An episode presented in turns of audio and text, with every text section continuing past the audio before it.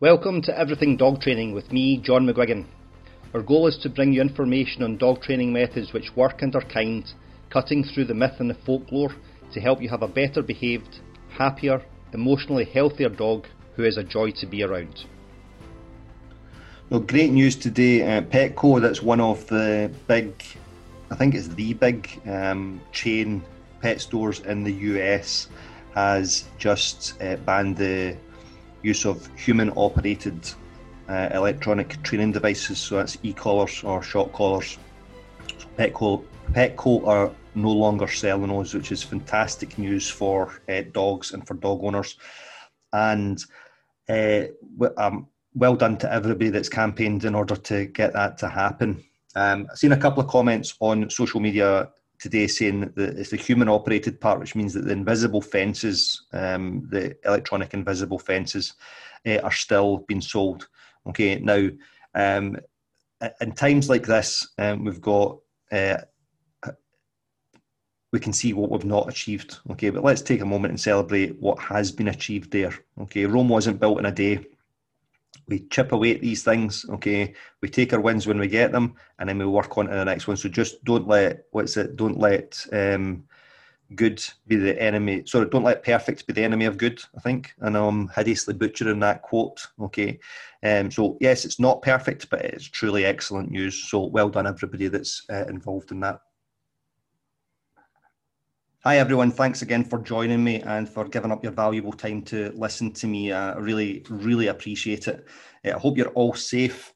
Um, we are uh, going into the winter. Um, COVID restrictions are some coming to starting to come back in in some countries, and a little bit uh, stricter than they have been over the summer. So I hope that you're all staying sane and finding.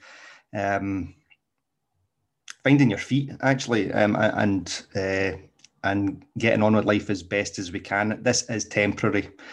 This is temporary. Uh, and I know that it doesn't feel it just now, uh, but we are living through an historical moment just now. And um, 10, 15, 20, 30, 40, 50 years, if some of us live that long time, um, we will uh, talk about what we did during the, the, this pandemic of 2020 and probably into 20, sorry, definitely into 2021 and hopefully not beyond uh, if we get a vaccine next year. So I do hope you're well. Um, one of the things that I have found um, the uh, I've talked about in my last podcast about some of the influences I've had.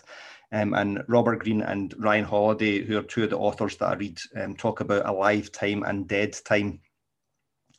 And uh, we've got dead time would be sitting watching the television, okay, and alive time is then doing productive work, and it's balancing those things.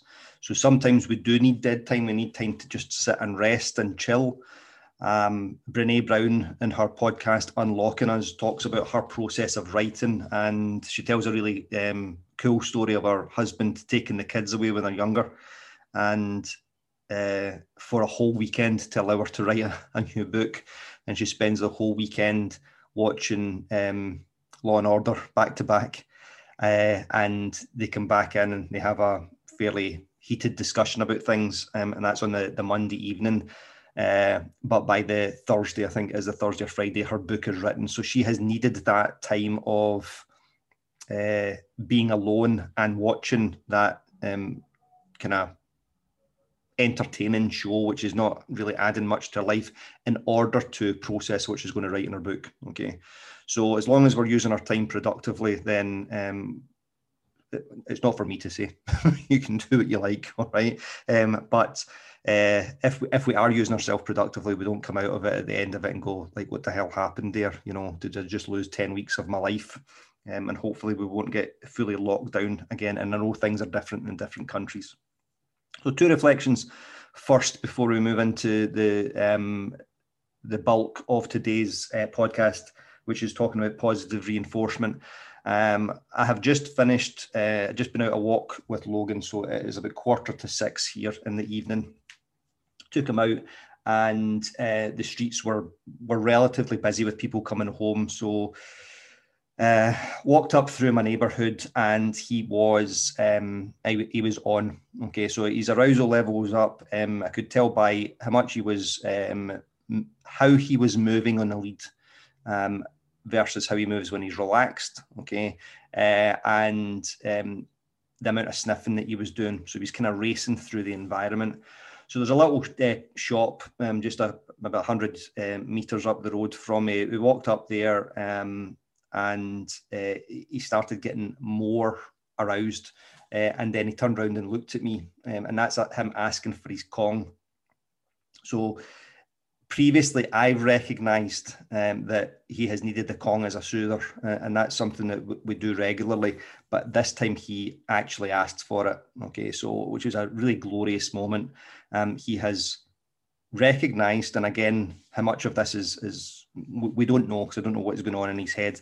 Um, but clearly he needed help. Turned around and asked for help I gave him the Kong as a soother, and that settled him a little bit, and he went back to sniffing, and we had a, a, a nicer walk after he had his Kong.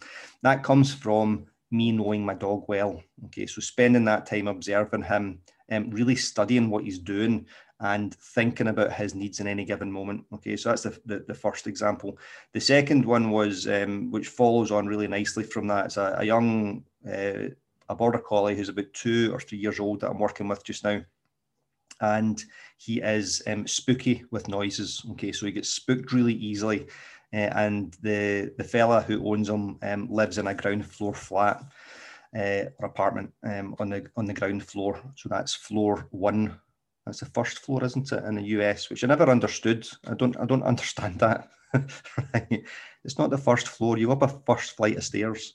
Just differences in cultures. Anyway, so he's on a ground floor flat, and um, we did some work last week with um, Buddy controlling the noise um, of uh, of him making those noises. So we, we, set up a procedure that he could actively make those noises, and uh, that was good. Okay, um, worked on how to deal with unexpected noises. Um, and that has settled him over the last week or so since I've worked together. So we've been out for a walk with him because he gets um, spooked and heard cars walking, uh, driving by. Um, so we went round the block, and then we asked him if he wanted to go around again, and he clearly, clearly told us that he wanted to go back towards the flat. So he moved back towards the the um, the flat, the apartment building, and then sat down. Okay, so he's not been stubborn. Um, he's not been belligerent uh, or any of these naughty. Okay, any of these um, disobedient. All these uh, other labels that we talked about in one of the previous episodes. He's clearly telling us what he had a need there. So I we, we, we asked him Okay, so um, put some food down at his feet. Um, I then put some, uh, the owner put some food down at his feet and invited Buddy if he wanted it. So at first he took it, and then um, the fella stood a, two, a, few steps away from him, and we did that three or four times before Buddy then turned around and says, "No, I, I don't want to come. I don't want to move any further away." And he's do he's able to do that through his actions. I don't want to do that. Okay. And as soon as we took half a step back towards the, the, the front door of the building, um, Buddy picked up his pace and walked back in again. Okay, so that's a really clear communi- clear and open communication with your dog. Okay. Um, now we'll talk in other episodes about when you actually need to get your dog to do stuff. Okay, but that that's not the, the purpose of this just now. This isn't a free for all. Okay, there's sometimes that I have to tell my dog, um, this is happening and we are going to do it and you have no choice. Um, but those instances should be rare. So we go back into the house and uh, or back into the flat uh, and um, he was uh, we started to do a little bit of work and uh, I asked um, the, the, the client um, does he ordinarily when you bring out the training equipment what will he ordinarily do and he said he will ordinarily get up and join me and be ready to move okay and he didn't this day so again, that's another clear indication of uh, him not wanting to participate in that moment. And in order for a good life um, for our dogs, we can we can, if it's in our um, power to listen to those in those mo- moments, then we do. Okay, so just some things for you to think about there. Okay, so we're looking at uh, positive reinforcement today. It's a great animal trainer called Bob Bailey, and Bob and his wife uh, have been Bob's in his 80s now, and, and he's um, him and his company, and then his his wife and his wife's um, uh, husband before um, he died uh, had uh, a, a, company which trained animals for uh, film and television as well as for other things, and they use positive reinforcement to do it. So Bob tells uh, has a great um, expression saying dog or animal training is simple but not easy. Okay, and that's that's a really lovely expression uh, to think about with this. Okay, so what is positive reinforcement? Positive reinforcement training is, uh, or sorry, positive reinforcement is a scientific definition. Okay, anytime that we we start putting um, we, we use scientific definitions or scientific terms in uh, layman's terms or in lay language uh, amongst the general population, it tends to lose its uh, li- it tends to use its meaning. Okay, so I think I've mentioned before uh, in this podcast the word normal. Okay, so statistically normal, that's a, a term in statistics when we're talking about the collation and interpretation of data. Okay, but that word normal, when we talk about it from a statistical point of view, um, is different from the word normal when we use it in uh, normal life. Okay, um, all right. And I didn't set that one up there. Okay, um, so positive reinforcement is another one of these terms. All right, now the, the positive reinforcement, uh, reinforcement means to make something stronger. Okay, so when we reinforce a behavior, and its behaviors were reinforced, and we're not uh, with, with positive reinforcement training and with training, it's the behaviors that we're making stronger or we're removing or we're extinguishing. Okay, the behavior itself, not the learner. Okay, it's a really clear, um, really, um, we have to make that that definition. And when you get a, a decent grasp of this stuff, it, it, means that we can then start looking at it um, in some aspects fairly clinically when we need to. Okay, so we're looking at making behavior stronger. We're reinforcing a behavior, and that behavior gets more intense, um, happens more often, happens faster, uh, and uh, with greater duration. Okay, um, so th- th- it becomes more fluent. Okay, and then the positive aspect of it is that we're adding something. So something is added after the behavior, which makes that behavior more likely in the future. Okay, so all think of all these things that we're constantly paying in to the bank in order to see if we'll get those behaviors again in the future. Okay, so Logan is now, you can possibly hear him just um, breathing, um, having a little bit of a, a grumble. He's lying on my bed just now. Okay, so he prefers to lie on the on the bed because my mattress is clearly more comfortable than his mattress. Okay, so he has been previously reinforced with the comfort of lying on my bed. Okay, so the behavior of lying on my bed has been reinforced with that comfort. Okay. All right.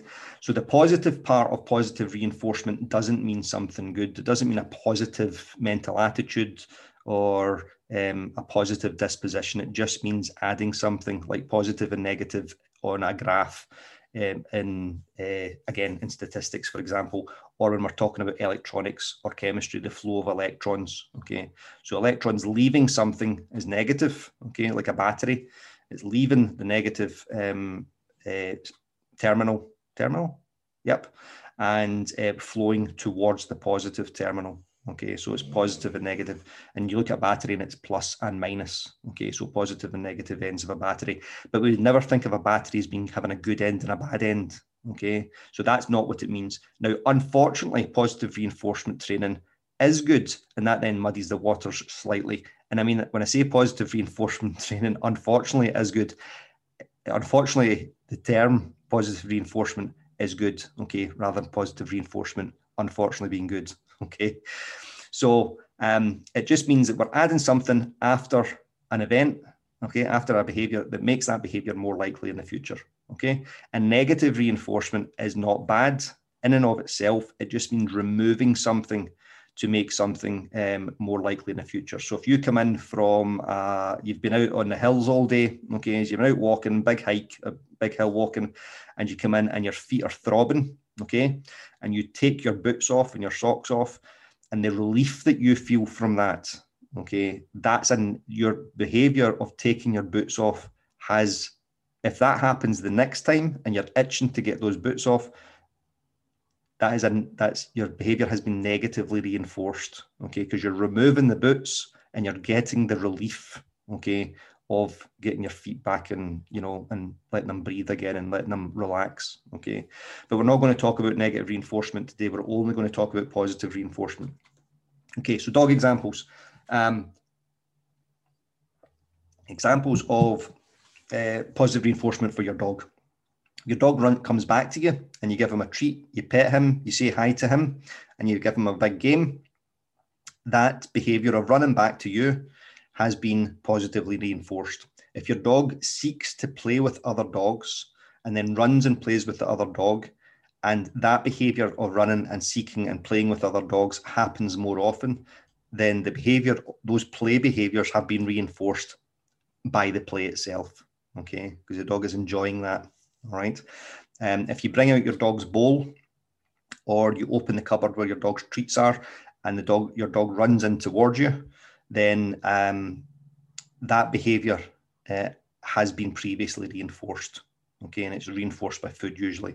So ways that we can reinforce um, behaviour is using uh, positively reinforced behaviours is we can add toys or play, we can add food, we can ask physical affection, add physical affection, or we can add other things that the dog enjoys, such as moving forward with the walk, sniffing, getting to greet people and getting to greet other dogs. Okay.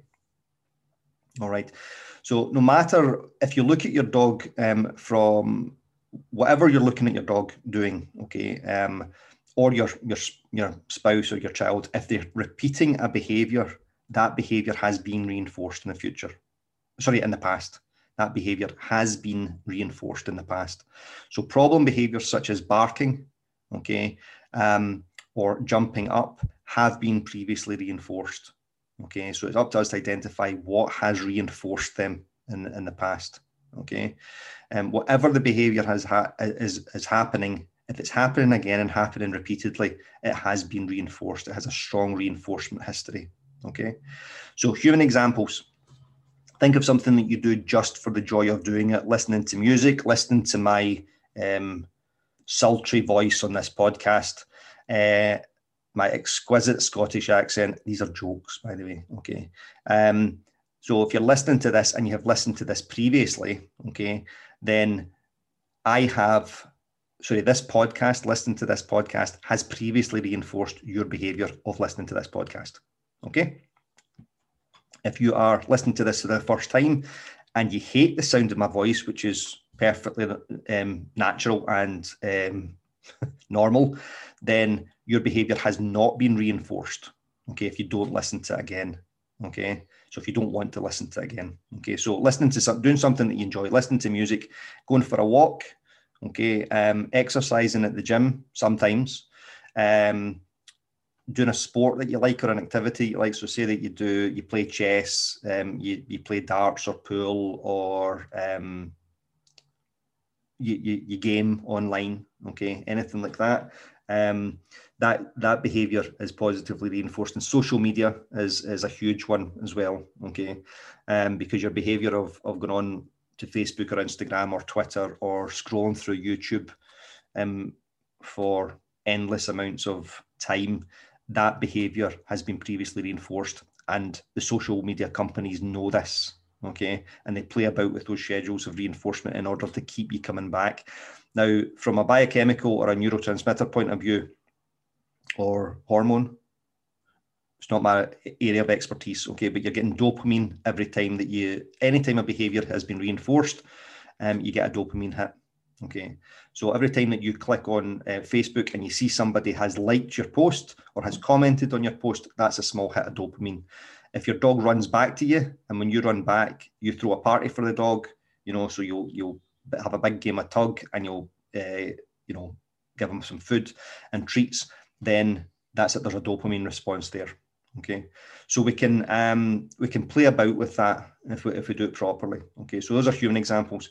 Uh, working, okay, working uh, us going to work is a really interesting example because it's probably on a negative and a positive reinforcement schedule, and for most of us, unfortunately, it's on a negative reinforcement schedule. So we work in order to relieve the stress of not being able to pay our bills and the relieve the debt that we're in, and whether that's a mortgage debt or a loan or a car loan. Okay, so very often with us working, we are working in order to relieve that stress not working in order to enjoy the money that um, we're, we're earning. Okay. If you've got all the money in the world and you're in a really good and fortunate position that you're earning lots of money and the money there allows you to do good things, you're probably you will I could probably say with certainty that you're now being positively reinforced for going to work.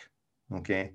Um, and then again, if you look at it, if you won the lottery tomorrow, if you won the lottery tomorrow, um, would you go back to work? Okay, would you go back to work next week uh, when that money's in your bank? Okay, and that's a good exam, a good indicator of whether you're on a positive or negative reinforcement schedule. Okay. All right, so just moving on from that. Okay, so questions that come up is do I always need to carry treats? Okay. So people get caught up on this quite often. Um, they always have to carry treats. Now, I would say in the early stages, yes. Okay, we do always need to carry treats because we want a dog getting addicted to those behaviours. Okay, so same as with your raising a child. Every time your child says, um, "Please, well done, son." Okay, well done, sweetheart. You said please. That's really cool. Okay, so you have acknowledged that they have said um, please with your praise. Okay, and that praise then becomes. Uh, that becomes the reinforcer. Okay. Now, if you look at it, if, if you're listening to this and you, well, every one of us was a child. Okay. And if you have good manners and you're saying please and thank you, if people do every time, if every time you say please now, do people say to you, well done, well done for saying please? That's fantastic. Okay. No, they don't. All right. Because you've learned that that is the norm. Okay. That's just what's expected. Okay. And you just build that into your behavioral repertoire. Okay. So they always need to carry treats. No, but if we want a behavior to keep uh, happening, we do need to keep reinforcing it. Okay. So as I mentioned at the top of the, the this episode with Logan, Logan's biggest reinforcer outside is his Kong. Okay. I can get him to do a uh, motivate him, sorry, to do a ton of behavior using that Kong. And if I bring out a steak and I've got the steak in one hand and a Kong in the other, um, I can slap him on the face not that I would, because he's my dog and I love him. Okay. But I could slap him in the face with the steak. Now he might take it, but as soon as that Kong moves, the likelihood is that he'll spit it out or not even take it in the first place. Okay. Um, now, the dog decides or the learner decides what is reinforcing, not us. Okay. So think about an activity that you really like to do. Okay. So for some of us, some of you, not me, okay, maybe going to the football and some of us it might be going to the cinema.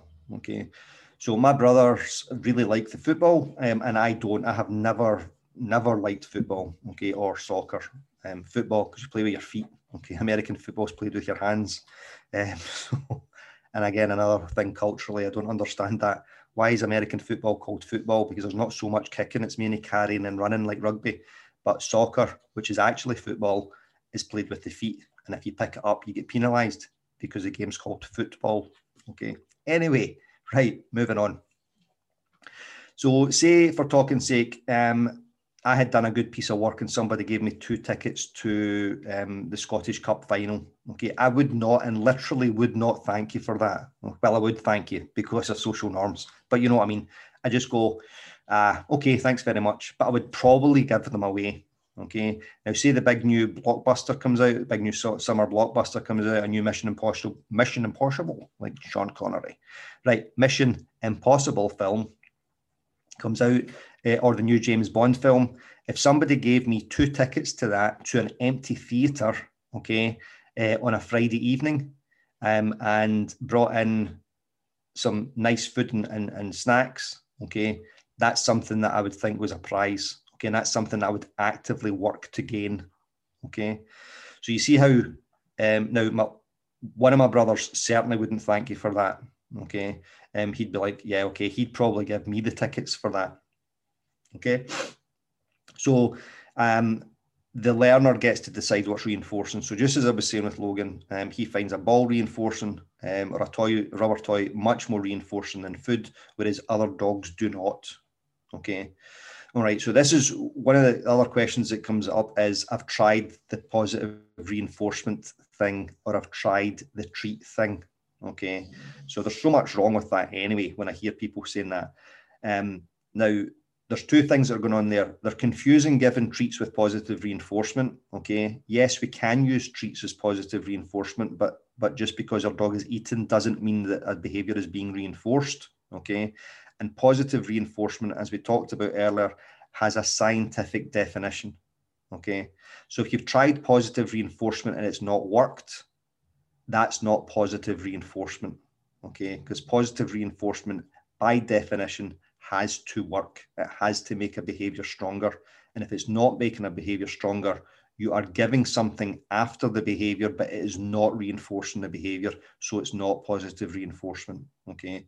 So saying something like uh, positive reinforcement doesn't work uh, is exactly exactly the same as saying that gravity doesn't work. Okay. Or thermodynamics don't work, or the internal the the um, the chemistry of an internal combustion engine doesn't work. Okay. It's not that that's not working it's something else. Okay. All right. Now, that's a different um, set of circumstances than if your dog is so stressed, anxious, or some other emotional state outside that they can't take food. Okay. That's that's completely different from that. Okay. So, and we're not going to, we're, we certainly shouldn't confuse them. Okay. Because confusing them, those those terms gets in the way and confuses what we're doing. Okay. Next question that comes up is do I always need to, to carry treats? Oh no, I've done that one, haven't I? Yep, do I always need to carry treats? Okay. We always need to reinforce that behavior, but we can use a variety of reinforcement. Okay. So uh, lastly, just before we move on in that, there's a really glorious uh, golden retriever that I see in the park. So the gentleman that owns the dog um, is in his uh, late 60s, probably early 70s, and he's got this magna- magnificent uh, boy dog. And the fella strides out through the park, and the dog just enjoys being outside and being with him because he constantly catches him up.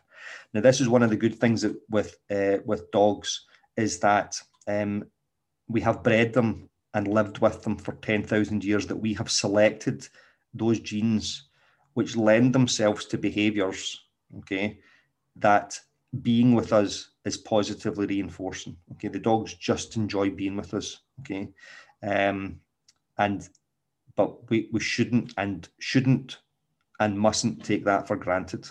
Okay, so if you've got a problem with your dog, your young dog, usually it's a young dog, an adolescent dog running off and not coming back to us. Okay, our reinforcement's not good enough. Okay, or not strong enough, or the history isn't strong enough. Okay. Okay, now we've got what happens if you don't have a treat. Okay, now, uh, and the other question from that that comes up is um, how does a treat uh, compete with a squirrel? Okay, and again, these are these these are comments and questions that come up from people that generally don't have a, a sound enough knowledge of positive reinforcement training. Okay, so when I first got Logan four years ago, he was fascinated and still is fascinated by other dogs. Okay, but I built up and these numbers are not exaggerated, okay, thousands and thousands of times that I have paired me saying, Are you ready with the Kong? Okay, are you ready? Throw the Kong, are you ready? Throw the Kong. And I do this over and over and over again. So when I now say, Are you ready? his head whips round towards me. Okay, so that's the behavior of disengaging from the dog or the person and re engaging with me. And for that, he gets the Kong. Okay. And I've paired that over and over and over again. So just by doing that, okay, um, a few weeks ago I was at the park and uh, up at the top of the hill in one of the parks that I use, big wooded area. It's squirrel season because it's the autumn and the chestnuts are out. Young dog, about five months old, walked down the path on one side. I moved Logan over to the other. I asked him if he was ready. I brought out the Kong and he sat and looked at me. He glanced at the dog from one side, the dog was walking on one side, and a squirrel ran out about six feet away from us and ran up a tree. And he glanced at the squirrel. So he knew the squirrel was there. I saw that he had seen it. Okay. And he stayed with me. And he stayed with me because through hundreds and hundreds and hundreds of repetitions, okay, thousands of repetitions, I have taught him if he is with me, when I ask him, he will get that Kong. So it's a contract that I'm, I've built with him. Okay. So that's how we compete with a squirrel one of the ways that we compete with, compete with a squirrel. And the other ways that we compete with a squirrel is we teach dogs to hunt squirrels. And I've done this very successfully very often. Okay. So we look at um, hunting dogs, so like a pointer or a hound, okay, and some terriers. Um, we can use the hunting of squirrels to reinforce the behaviors of staying with us. Okay. And we can join them on the hunt. Okay. So we can give them an opportunity to hunt. Uh, and the way that I do this, I'll do this safely. The dog never gets to catch the squirrel. Okay. It's basically the hunting part because that's exciting. Okay. Because we're building all that up. Okay. This is just really, really, really cool. Ah, we didn't get it that time. Okay. But we enjoyed the process of hunting the squirrel. Okay.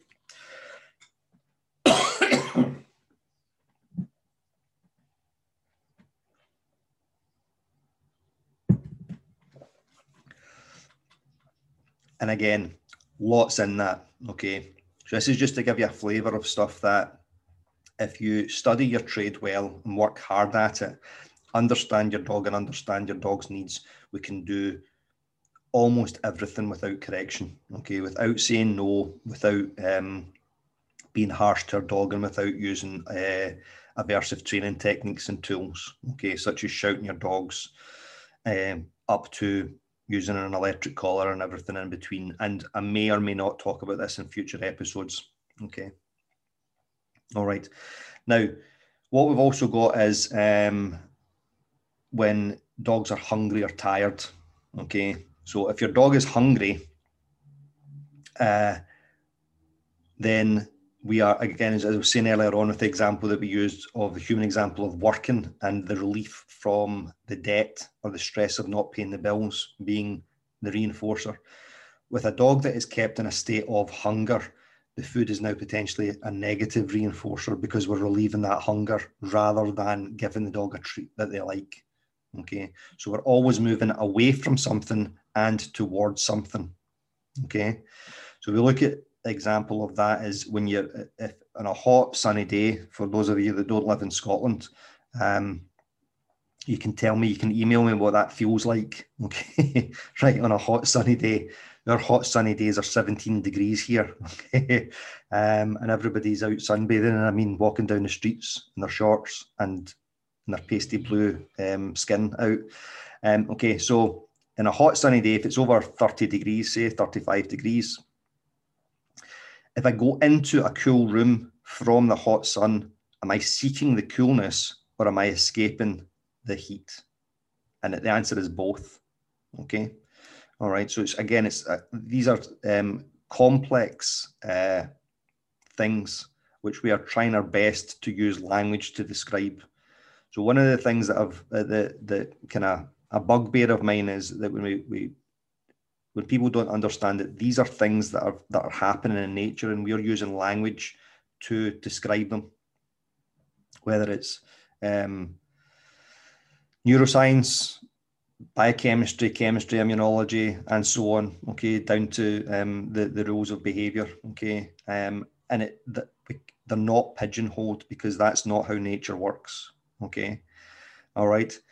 Okay so is the dog hungry? So if the dog is so hungry that the dog is champing at the bit, okay, and or, or, or biting the hand off you to get food because they're so hungry, we're using negative reinforcement there, okay, and then that adds stress as well with a, um, which we'll talk about in future, okay. If a dog is so tired that they now don't lunge and bark at another dog, and we run them till they're tired, we're not using positive reinforcement training, even if we give the dog a treat there, okay. All right. So we need to look at um, if that dog is um, tired. So look at a, a, again going back to the example with Logan. Okay, I there's a the dog run down the, the road from me where I live, and I take him down there and we play. Okay, and there's a variety of games that we play. We play hunting games, searching games. Okay, and then we play um, chasing and, and grabbing the the tug, and uh, chasing and jumping up and grabbing the Kong as I throw it. So he, when we start that game, he has a need to have that Kong. Okay. And one of the things, again, listening to my dog and getting to know him, when he needs a break, he will move away from me, turn around in a circle and lie down. Okay. And and I can tell how tired he is by how how much he flops down on the ground. Okay. So I give him that break. Now, if I brought a Kong out at that point, another one, when he's lying there trying to rest and through it, he would chase it. Okay but he's chasing it because it's moving and because he kind of has to rather than because he's enjoying it. Okay. Now, moving on from that, okay, there's a um,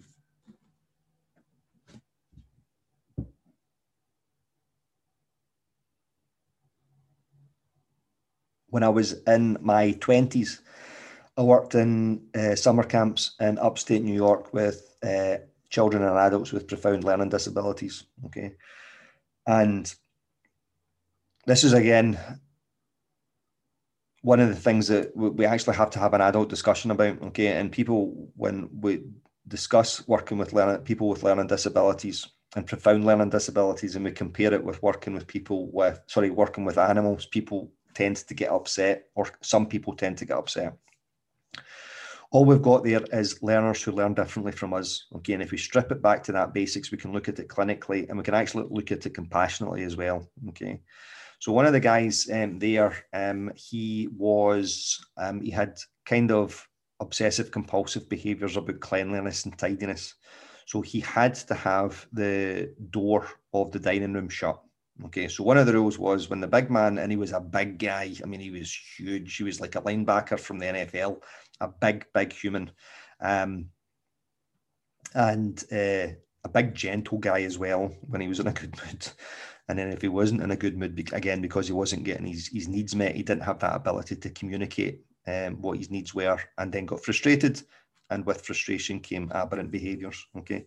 So when the big fella was in the dining room, the rule was the door get kept shut. Okay. Now, unfortunately, um, one of the things that happened, I worked in the cabin with campers who were in wheelchairs, so we would have to have the door open in order to get the, the, the chairs in and out. Okay. So one evening, we had um, brought our campers down the ramp back to the our cabin, and Terry had been out uh, beforehand and was sitting on a deck two cabins down from me and somebody had left the door open and he up and sprinted across the, the camp. And this boy could shift, all right, or this man could shift.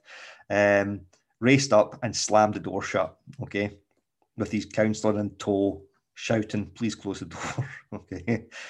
And I'm laughing at the humour of it. I'm not laughing at Terry's. Uh, it was just a. It was a. There's humour in this stuff, okay and I'm not, I'm, I'm absolutely not being disrespectful. Okay. Um, now you turn around and say, is Terry enjoying that process? Okay. So just because he's doing a behavior and doing it repeatedly doesn't mean that he's enjoying it. It means that there's an obsession there, comp- he's compelled to do that. Okay.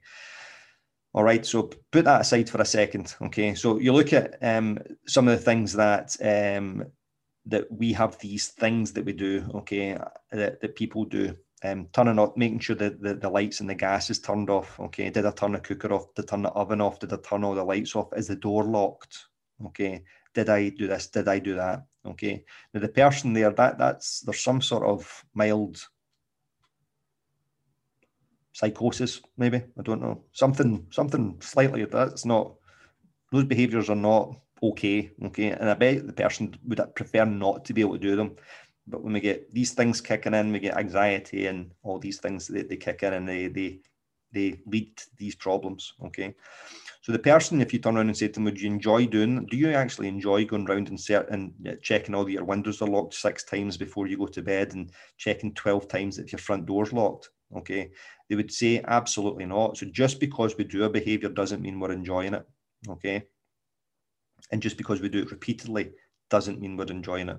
Okay, so again, looking at these things. So how that uh, um, applies to dogs. Okay, if we look at um, how a border collie fetches a ball versus how a Labrador fetches a ball.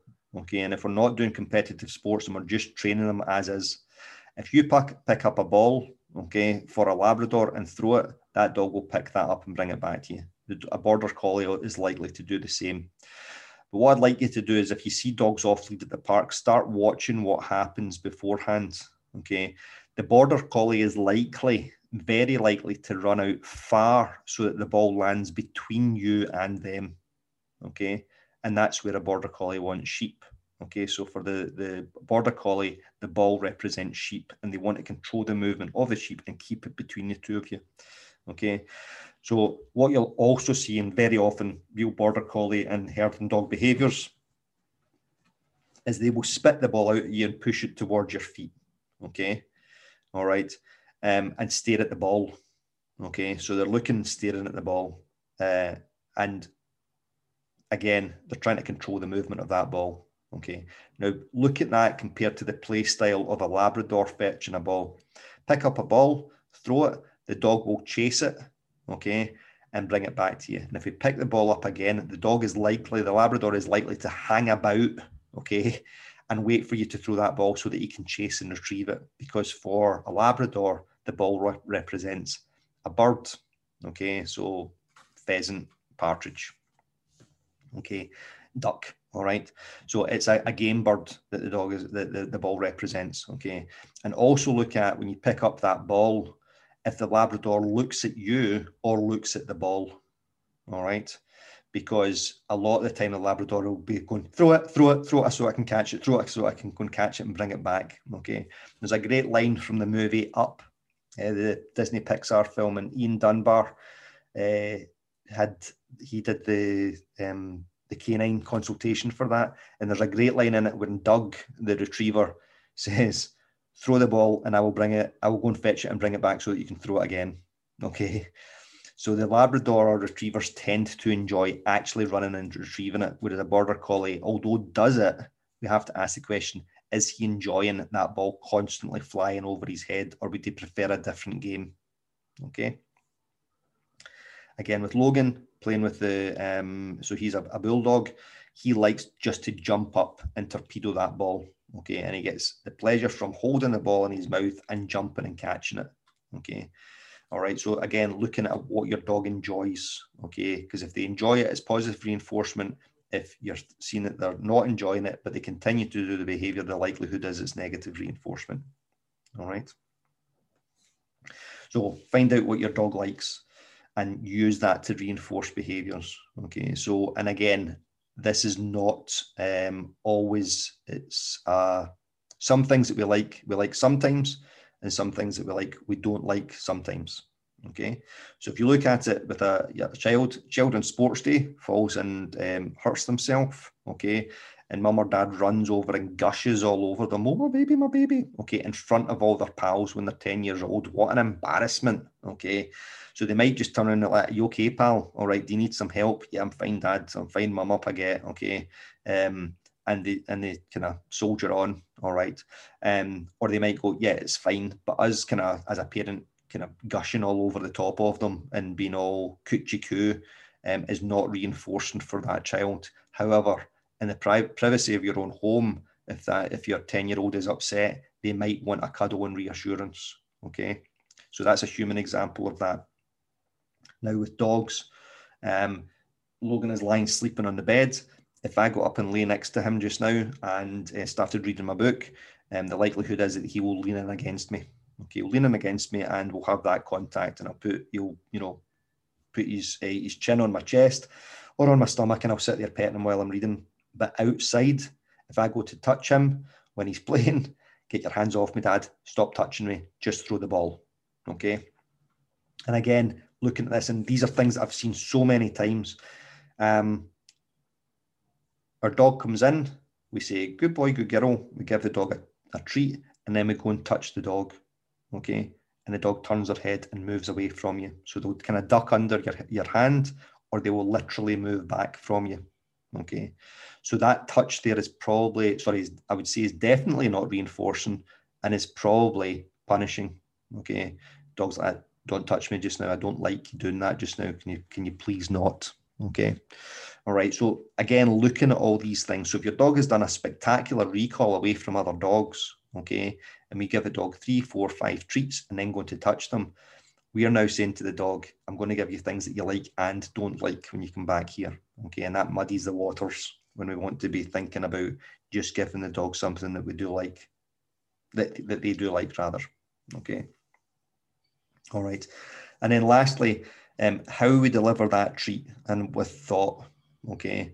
So if I, um, so say you're, you're sitting at, at home, okay, and uh, imagine the the best meal that you can have. Okay, so you're going to um, tell me what's the best meal, what's your favorite meal. Okay, so think of what that is. Okay, and I'm going to get the a, a world class chef, Gordon Ramsay, Jamie Oliver, uh, other um, chefs from elsewhere than the, the, the British Isles do exist, okay? Um, but they're going to prepare your meal, okay? You're going to tell me what music you like, um, what temperature you want the room at, okay? How you like your lighting, okay? What dinner guests that you want, if you want any, and uh, what time of the day, and I provide all that for you. Now think of that versus the, exactly the same meal, okay, but it's